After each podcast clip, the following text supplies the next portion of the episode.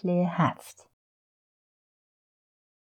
مرکز موقت FBI برای کار روی پرونده فوسد انباری در یک پارک صنعتی نزدیک فرودگاه منطقه روئنوک بود.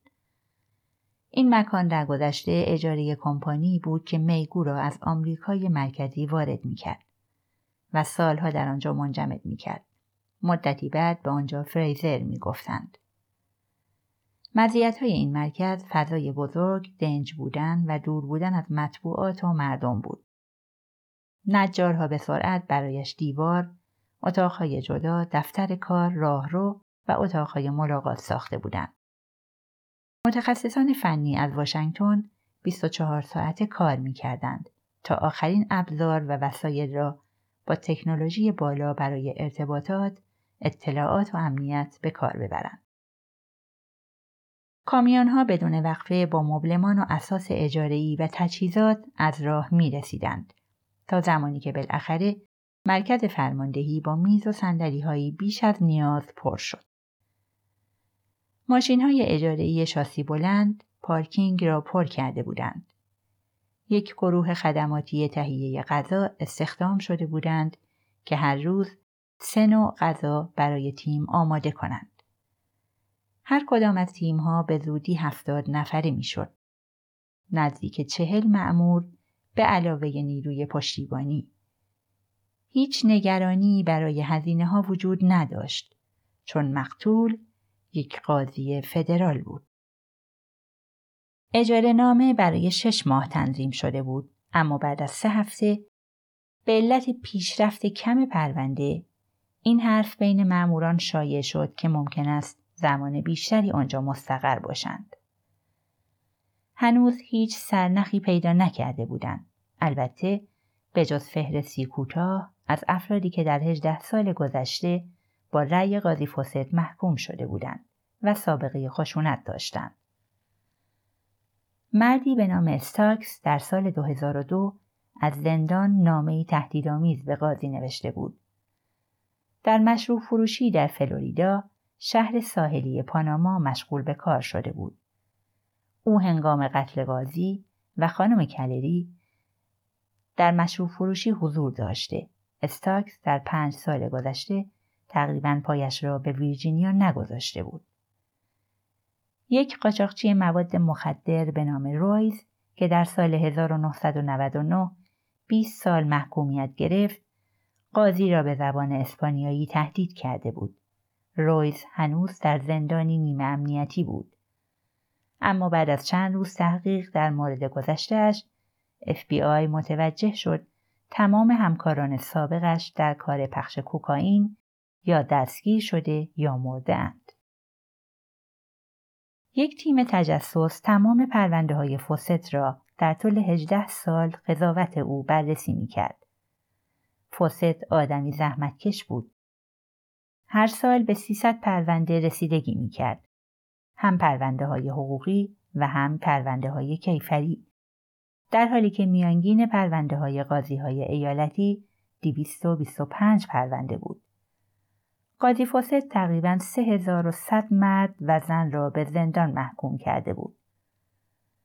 کار کردن روی این فرضیه که قاتل یکی از آنهاست صدها ساعت از زمان تیم را برای اضافه کردن اسم آنها به فهرست مزنونان احتمالی از بین می برد و گمراهشان می کرد.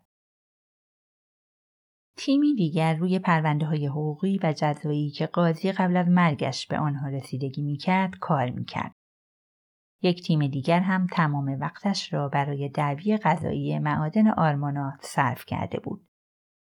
همچنین به چند نفر از طرفداران افراطی محیط زیست که از فاسد خوششان نمیآمد توجهی ویژه داشتند. از لحظه ای که این پایگاه سازماندهی شد، فضایی شلوغ و به هم ریخته داشت. ملاقات های فوری، اصاب های به هم ریخته بعد از ساعتها به بنبست رسیدن و پشت خط ماندن. همیشه هم یک نفر از واشنگتن در حال قول زدن بود. فشار بدون وقفه ادامه داشت. وبلاگ نویسان دیوانوار شایعه و دروغهای جنجالی پخش می‌کردند. سپس زندانی به نام مالکوم بنیستر وارد معرکه شد. رئیس گروه ویژه ویکتور وستلیک بود. معمور حرفه‌ای سی ساله‌ای که دفتری با چشماندازی زیبا در ساختمانهای هوور در خیابان پنسیلوانیای واشنگتن داشت. با این حال سه هفته گذشته را در اتاقی تازه نقاشی شده که هیچ پنجره ای نداشت در مرکز فرماندهی گذرانده بود. این اولین سفرش نبود. وسلیک سالها قبل لقب استاد سازماندهی گرفته بود. یعنی کسی که می‌تواند به صحنه های جرم برود، نیروها را سازماندهی کند، جزئیات را بررسی کند، برنامه حمله تنظیم کند و معماهای جنایی را حل کند. او زمانی یک سال از وقتش را در متلی نزدیک بوفالو برای نابغه ای صرف کرده بود که در بسته‌بندی گوشت برای مأموران بازرسی بمب میفرستاد. بعدا معلوم شد مراقب آدم اشتباهی بوده است. اما وسلیک در دستگیری شکارش اشتباه نکرد. دو سال بعد موفق شد بمبگذار را دستگیر کند. وسلیک در دفتر خودش بود. وقتی مأمور هانسکی و اراردی وارد شدند، مثل همیشه پشت میزش ایستاده بود.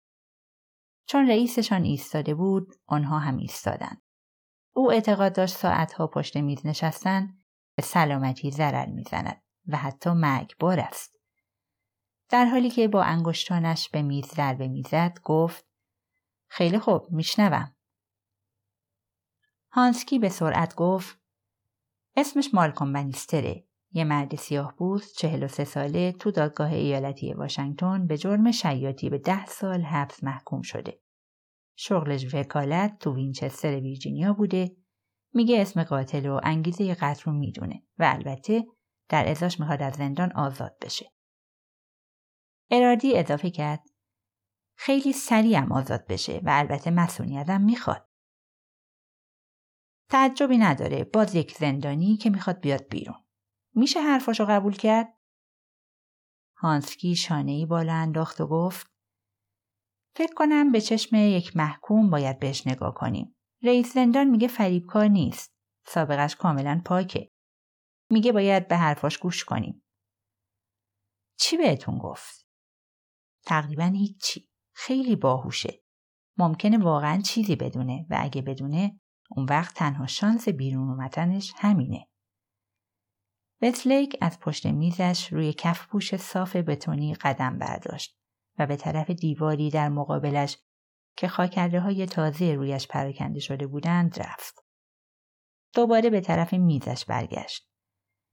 چه جور وکیلی بوده؟ وکیل جنایی؟ وکیل مواد مخدر؟ هانسکی پاسخ داد توی شهر کوچیک بوده کارهای مختلفی می‌کرده بعضیاشون پرونده های جنایی بودن فکر کنم زیاد دادگاه نرفته باشه. قبلا تو نیروی دریایی خدمت می‌کرده. وسلیک هم عضو سابق نیروی دریایی بود و از این مسئله خوشش آمد. سابقه نظامی داره؟ چهار سال. با افتخار بیرون اومده. تو اولین جنگ خلیج فارس جنگیده. پدرش هم تو نیروی دریایی بوده. تو ایالت ویرجینیا نظامی بوده. برای چی محکوم شده؟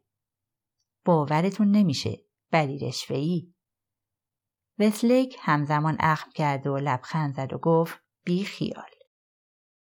باور کنید به یه سری از معامله های املاک برای بری رسیدگی می‌کرده که گرفتار طوفان اتفاقها شده. اگه یادتون بیاد هیئت منصفه اونا رو به توطعه و شیادی متهم کرد. فکر کنم هشت نفرشون همزمان محاکمه شدن. بنیستر یه ماهی کوچولو بوده که توی یه تور بزرگ افتاده. با فوست ارتباط داشته؟ تا حالا که چیزی پیدا نکردیم تازه سه ساعت اسمشو گرفتیم. برنامه ای دارید؟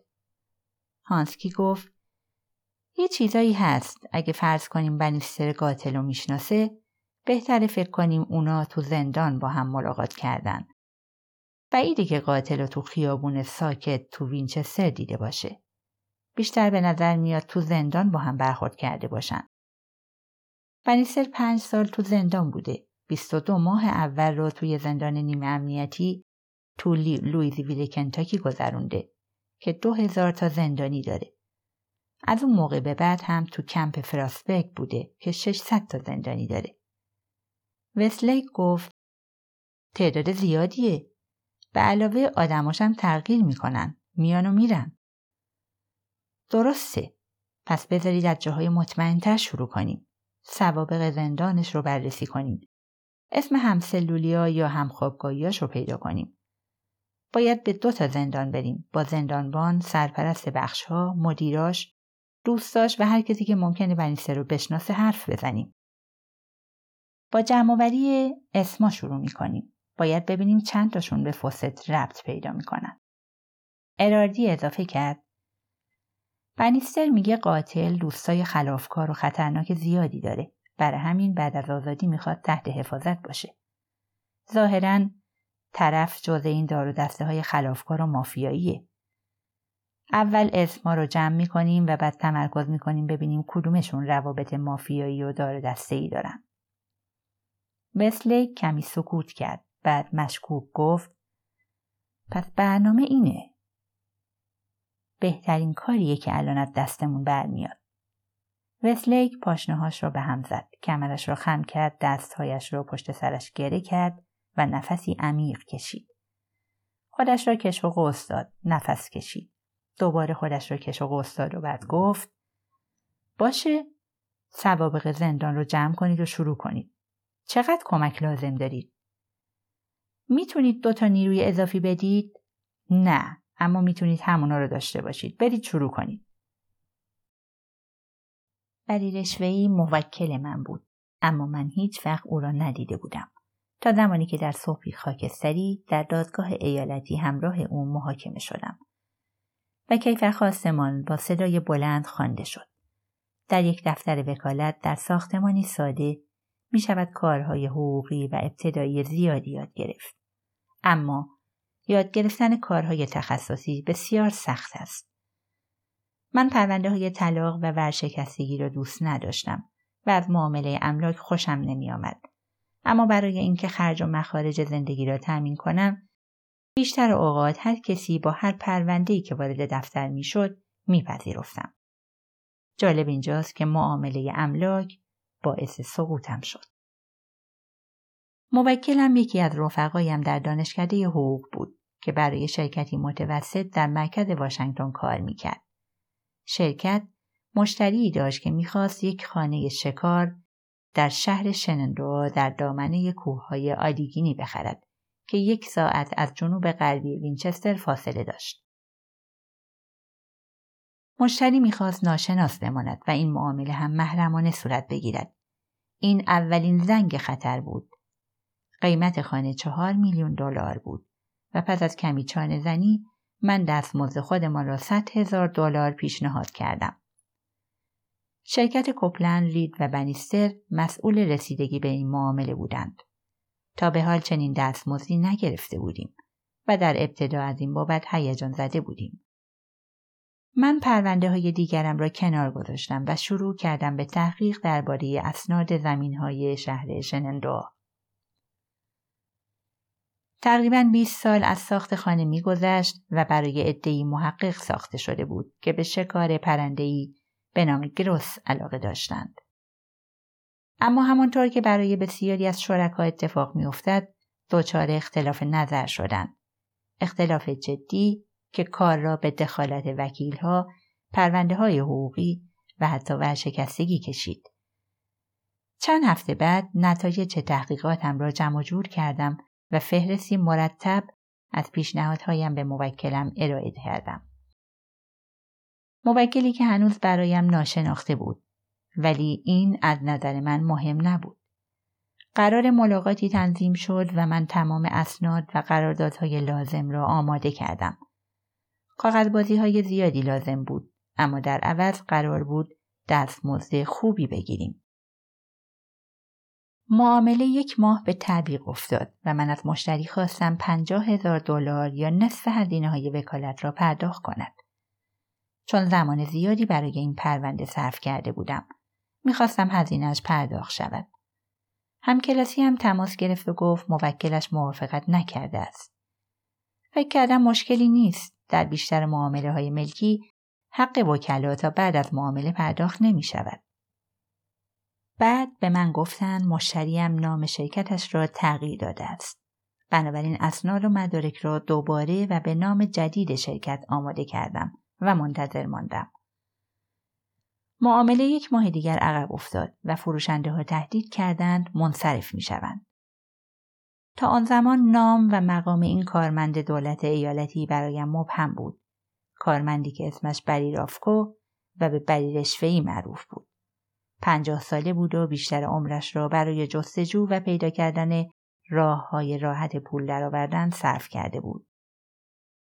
او مشاور برنامه ریز تحلیلگر، مشاور امور اقتصادی و سخنگوی چند مبارزه انتخاباتی کنگره و سنا بود که هم در حزب دموکرات و هم در حزب جمهوری خواه کار می‌کرد. برای بری اهمیت نداشت برای کدام حزب کار می کند. اگر پول می گرفت می توانست هر چیزی را تحلیل و برنامه ریزی کند. وقتی همراه شریکش کافهی نزدیک ساختمان کنگره باز کرد قدمی بزرگ برداشت. چند دختر جوان زیبا برای پیشخدمتی استخدام کرد و بیشتر شبها آنجا پر بود از مشتری. غذاها و دختران زیبایش آنجا را به مکانی محبوب برای کارکنان شرکت های اطراف تبدیل کرده بودند. نماینده های رده پایین کنگره و کارمندان دولتی با رده های متوسط کافه را پر می کردند. با جیبی پر از پول. سرمایه گذاری بعدی او خانه استیک شیکی دو پلاک بالاتر از کافه بود. در خانه استیک استیک ها و نوشیدنی های خوبی با قیمت های مناسب به دست نمایندگان احزاب پرقدرت می‌دادند. چیزی نگذشت که سناتورها در آنجا میز رزرو می‌کردند. بری عاشق ورزش بود. تعداد زیادی بلیت برای بازی تیم های رد اسکنیز، کاپیتال، ویزارد، جورج تاون هویاس می خرید و به دوستانش می‌داد. در همان زمان با مقامات دولتی روابط زیادی پیدا کرده بود و این رابطه ها خیلی سریع در حال پیشرفت بودند. شرکت بری با شریکش به هم خورد و او سهم شریکش را خرید. تنها، ثروتمند و پر از جاه طلبی بود. هدفش این بود که در حرفش به بالاترین جایگاه برسد و صرف نظر از ملاحظه های اخلاقی موفق شد به یکی از تأثیرگذارترین افراد واشنگتن تبدیل شود. اگر موکلی ثروتمند قصد داشت از اظهارنامه مالیاتی فرار کند بعدی می توانست کسی را استخدام کند که برایش اظهارنامه تنظیم کند. دوستانش را به حمایت از او متقاعد کند و در آخر با استادی تمام روی کارش سرپوش بگذارد. اگر موکلی ثروتمند می‌خواست در زادگاهش کارخانه ای راه بیاندازد بری می توانست معامله را به گونه ای ترتیب دهد که نمایندگان مجلس در برابر دادن بودجه برای مخارج کارخانه برای تبلیغات انتخاباتی بعدیشان رشوهی قابل توجه بگیرند. در اولین درگیریش با قانون متهم شد که به وسیله مشاوران تبلیغاتی یکی از اعضای سنا را خریده است.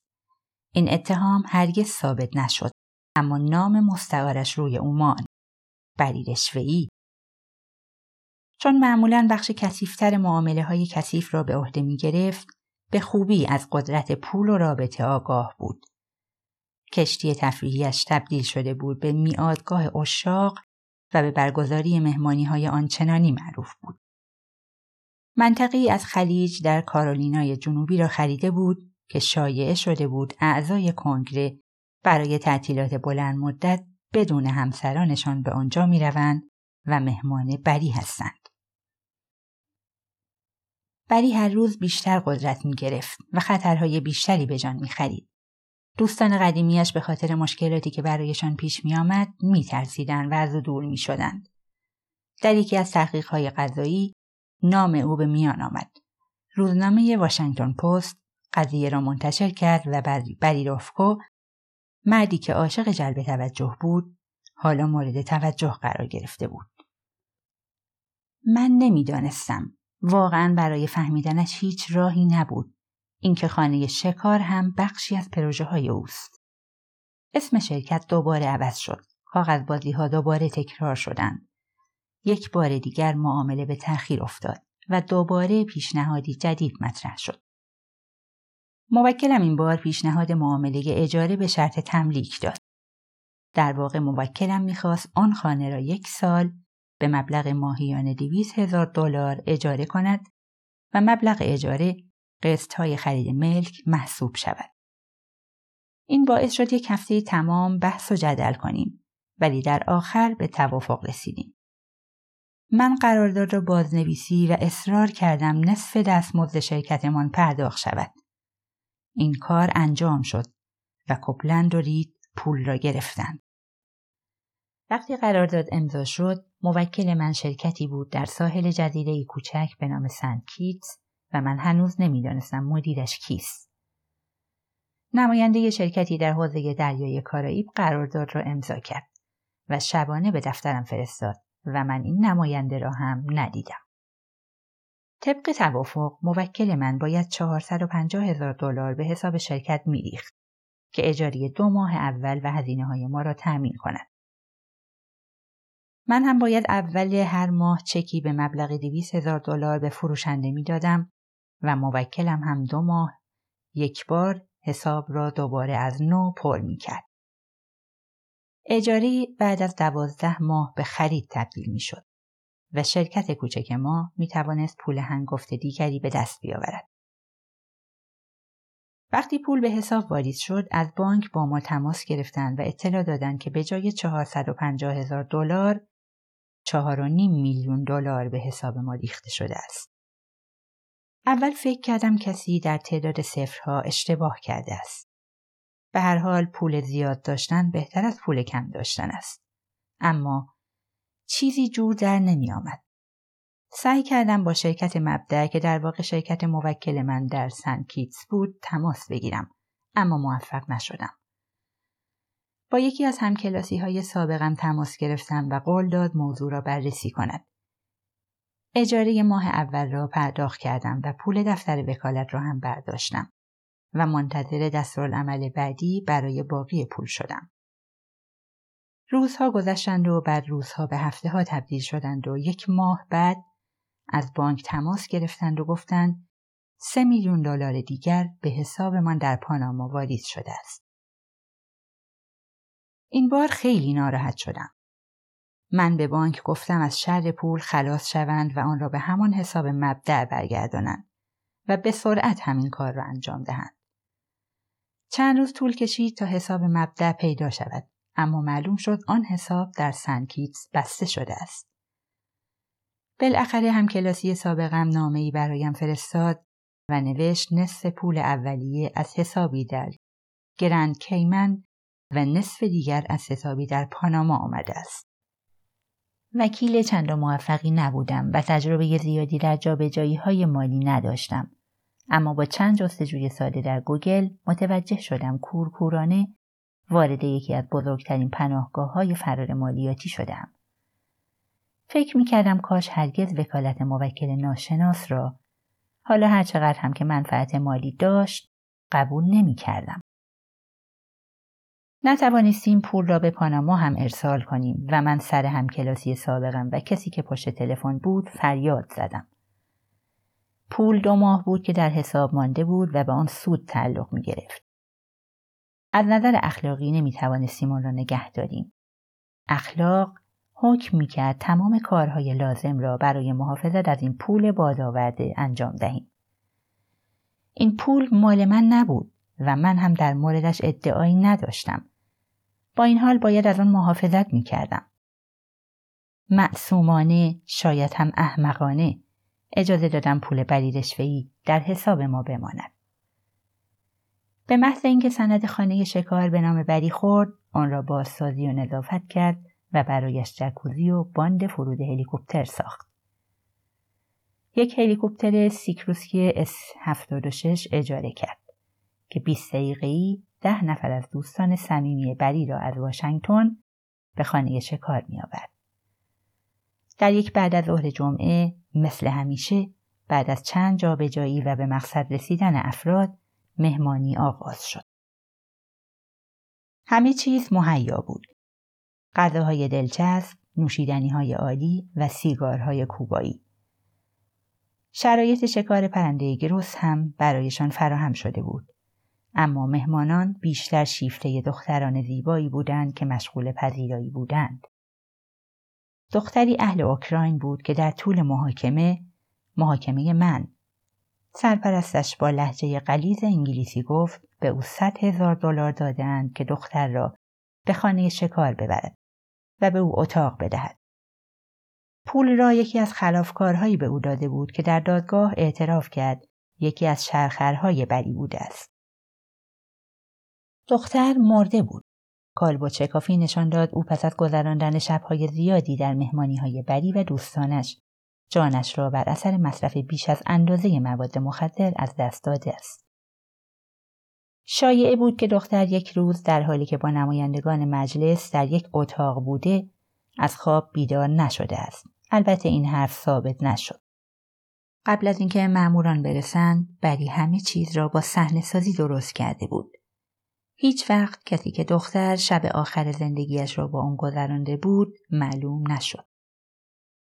رسانه ها روی بری، کار او، دوستانش، جت، قایق بادبانی، هلیکوپترها، رستورانها و تفریگاه و نفوذ کثیفش تمرکز کرده بودند. همانطور که فشار روی بری زیاد می‌شد، مشتریان و دوستان نزدیکش به سرعت دور می شدند.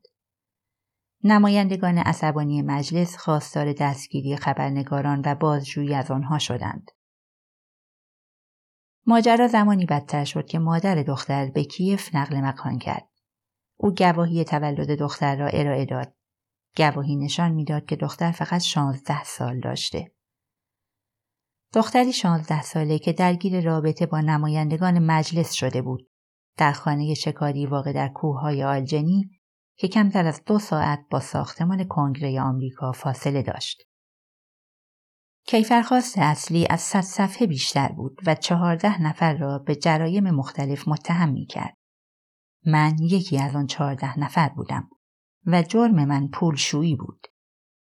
جرمم این بود که بری رافکو با شرکتی ناشناخته اجازه داده بودم پولهایش را در حساب مطمئن من بگذارد. ظاهرا به بری در دزدیدن و گرفتن پولهایی کثیف از مشتریانش کمک کرده بودم و پس از کمی نگهداری آنها را به دارایی با ارزشی یعنی خانه شکار تبدیل کرده بودم. همچنین متهم بودم برای پنهان کردن پول از FBI، سازمان امور مالیاتی و دیگران. به بری کمک کردم. برخی از متهمان قبل از رسیدگی دادگاه با بند نامشان را از کیفرخواست حذف کردند. کسانی که با دولت همکاری کردند و کسانی که توانستند پارتی بازی کنند. وکیلم و خودم از روزی که تحت تعقیب بودم تا روزی که به دادگاه رفتم 22 سند و مدرک جمع کردیم و فقط یکی از آنها در نظر گرفته شد و آن هم بیفایده بود و نتوانست نجاتم دهد.